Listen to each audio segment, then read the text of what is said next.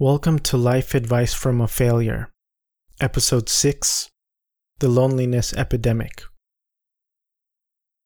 I always make the joke that I have no friends. It isn't true, really, but it feels that way all the time.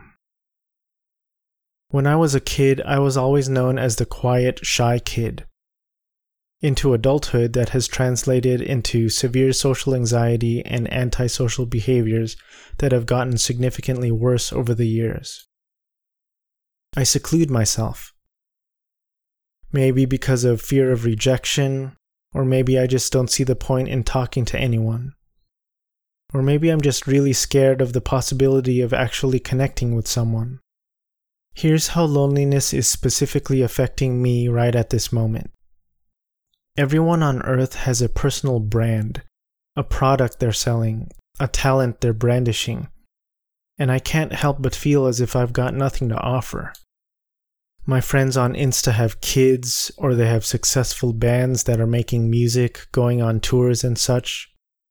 Well, they used to anyway. Some have houses and cars and go on vacations and new projects and work opportunities. I just can't compete. And these are my quote unquote friends. If I expand this to people I don't even know, celebs and up and comers and such, there are successful Twitch streamers who are getting paid to play video games and do what they love, celebrities living lavish lifestyles, actors getting new gigs and projects. Again, I just can't compete. The celebs are one thing. They are unattainable people who I'll never be able to connect with. But let's go back to the friends thing. I feel that over the years I've lost the ability and desire to connect with people. Sure, there's the occasional and inevitable, hey, how are you? How are things? type of messages.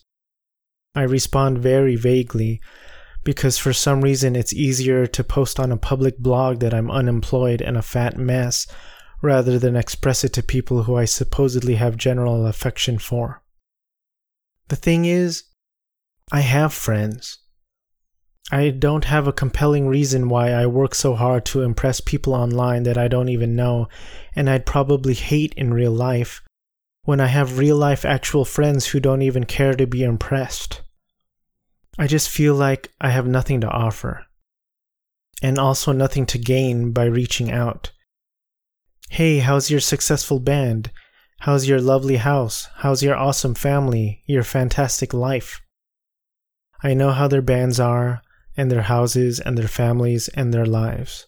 They don't have to tell me. I've seen it all on their Insta.